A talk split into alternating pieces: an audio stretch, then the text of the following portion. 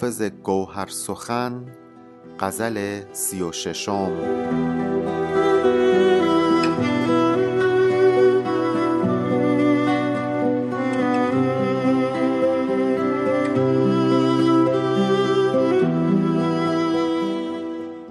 تا سر زلف تو در دست نسیم افتاده است. دل سودا زده از غصه دو نیم افتاده است. چشم جادوی تو خود عین سواد سحر است. لیکن این هست که این نسخه سقیم افتاده است. در خم زلف تو آن خال سیه دانی چیست؟ نقطه دوده که در حلقه جیم افتاده است. زلف مشکین تو در گلشن فردوس عذار چیست طاووس که در باغ نعیم افتاده است؟ دل من در هوس روی تو ای مونس جان خاک راهی است که در دست نسیم افتاده است. همچو گرد این تن خاکی نتواند برخاست از سر کوی تو. زان رو که عظیم افتاده است. سایه قد تو بر قالبم ای عیسی دم عکس روحی است که بر عظم رمیم افتاده است. آن که جز کعبه مقامش نبد از یاد لبت بر در میکده دیدم که مقیم افتاده است. حافظ گمشده را با غمت ای یار عزیز اتحادی است که در عهد قدیم افتاده است.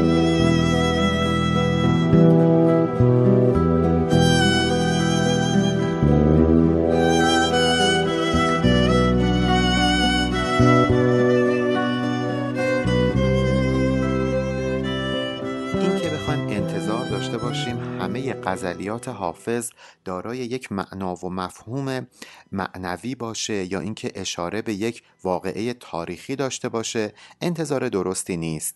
قطعا حافظ هم بره های مختلفی رو در زندگیش تجربه کرده و از جمله اونها عهد جوانیش بوده و غزلهایی داره که فقط مضمون عاشقانه داره و فارغ از مفاهیم ایهامی هست که ما از حافظ انتظار داریم. این غزل هم یکی از همون غزل هاست غزلی صرفا عاشقانه که احتمالا در دوران جوانی حافظ سروده شده. تا سر زلف تو در دست نسیم افتاده است دل سودا زده از قصه دو نیم افتاده است.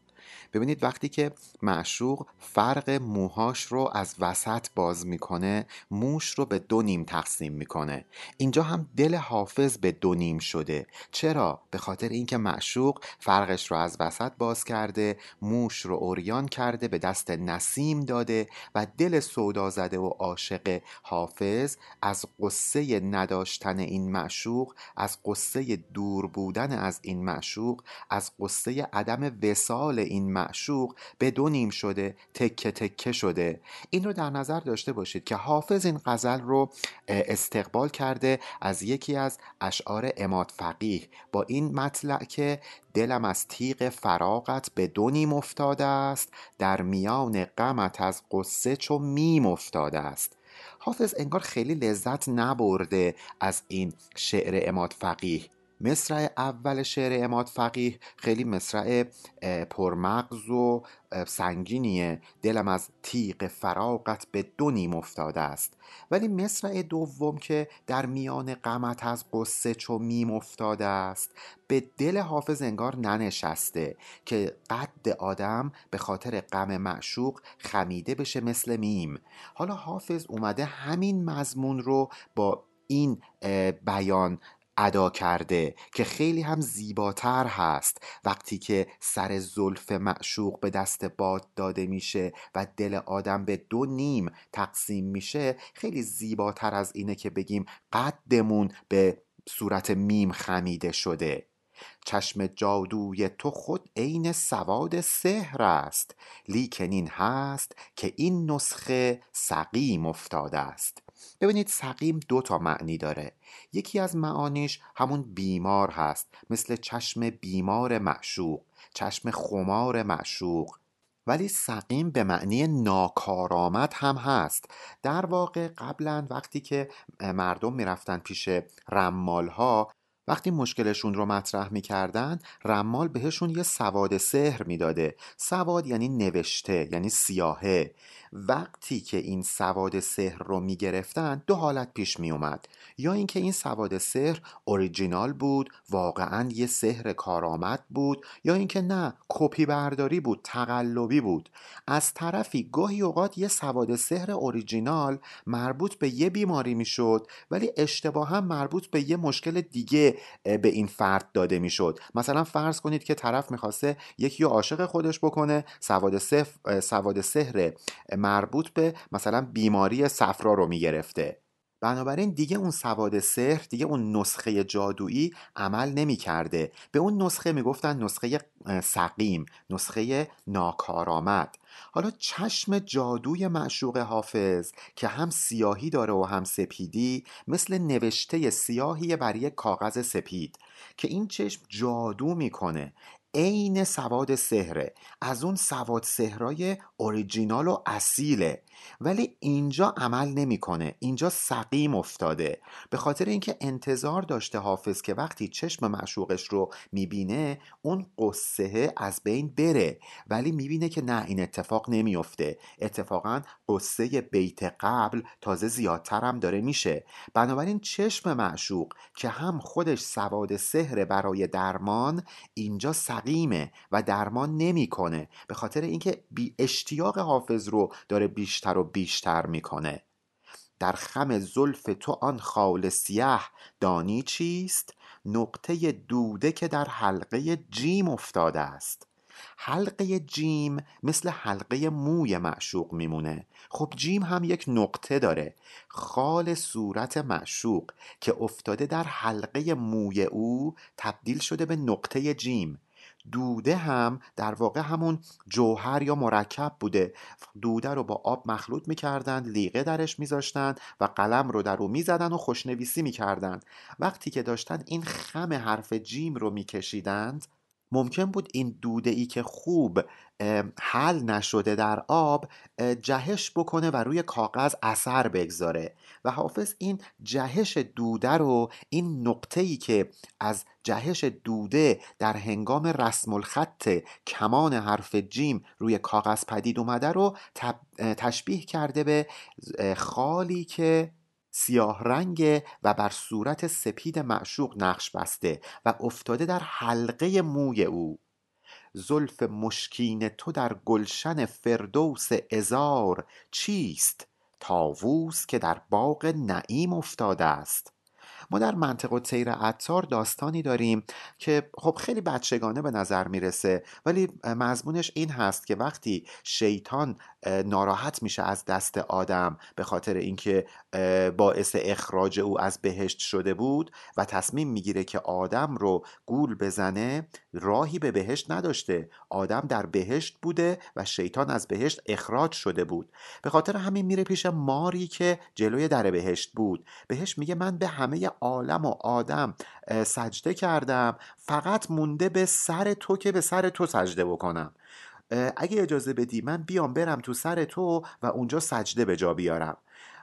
مار هم قبول می‌کنه. شیطان میره تو سر مار و اون رو تحت تاثیر خودش قرار میده. مار رو مجبور می‌کنه تا اینکه بپیچه به پای تاووس بره زیر پروبال تاووس مخفی بشه. تاووس هم که وارد بهشت میشه این مار که در واقع شیطان در سر او هست هم یواشکی وارد میشه و شیطان به این طریق وارد بهشت میشه و آدم رو گول می‌زنه. داستان خب خیلی بچگان است ولی حافظ فارغ از اینکه این داستان رو قبول داره یا قبول نداره از این داستان استفاده کرده و این بیت رو سروده. حافظ می‌خواد موی یار رو به مار تشبیه بکنه به یک مار خوشخد و خال به یک مار فریبنده. مثل کسی که میگن مهره مار داره یعنی می‌تونه دیگران رو تحت تاثیر قرار بده. حافظ می‌خواد بگه موی تو انگار مهره مار داره. ولی خب این تشبیه قشنگی نیست که ما موی یار رو به مار تشبیه بکنیم.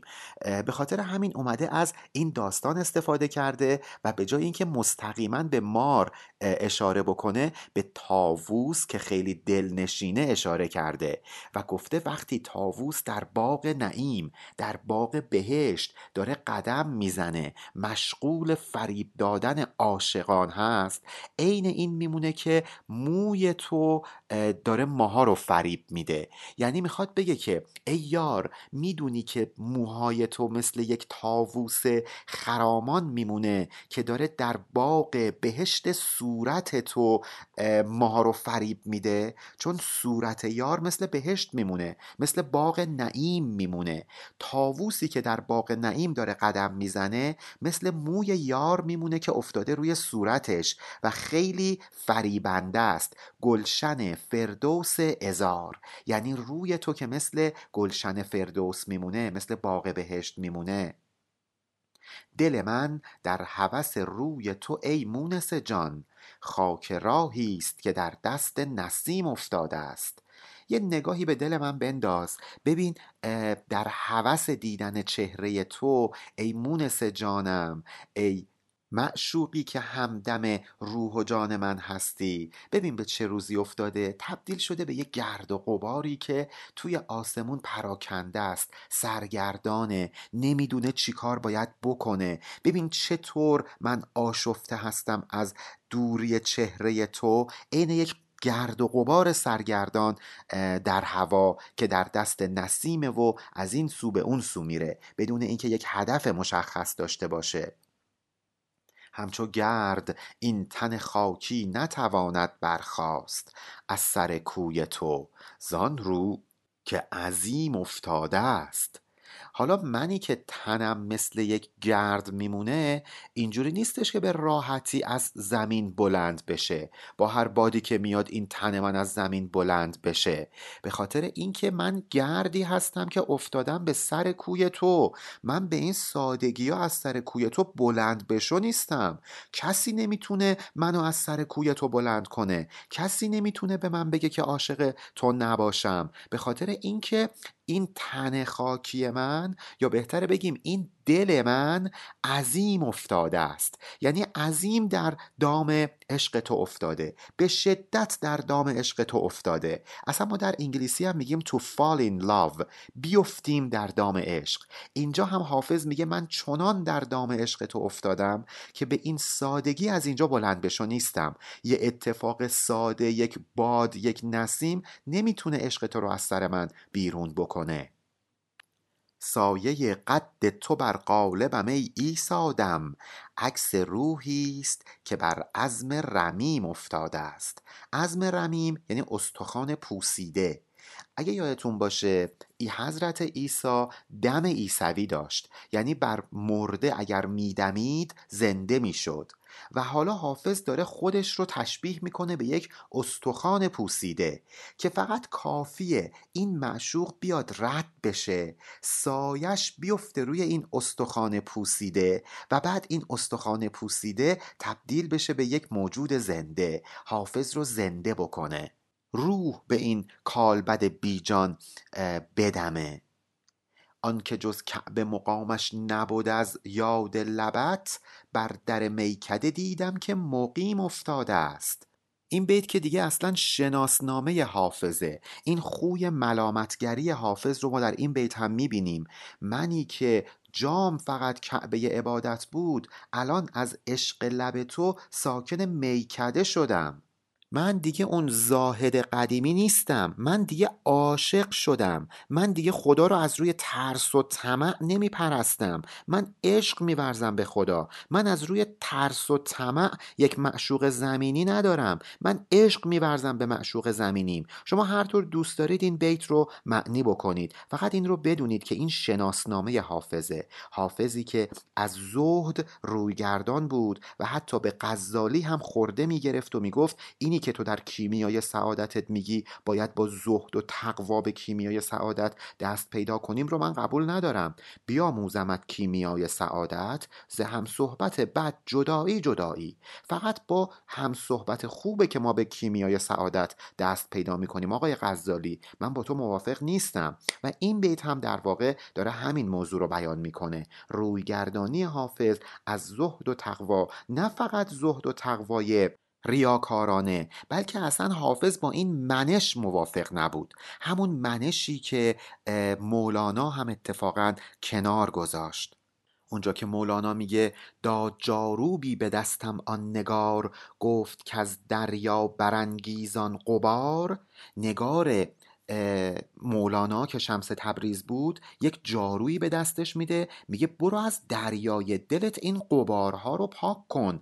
کدوم قبارها رو؟ مگه مولانا آدم بدی بود گناهکار بود؟ مولانا فقط منشش منش فقیهانه و زاهدانه بود که شمس بهش گفت اینو تغییر بده و بیا به منش عشق.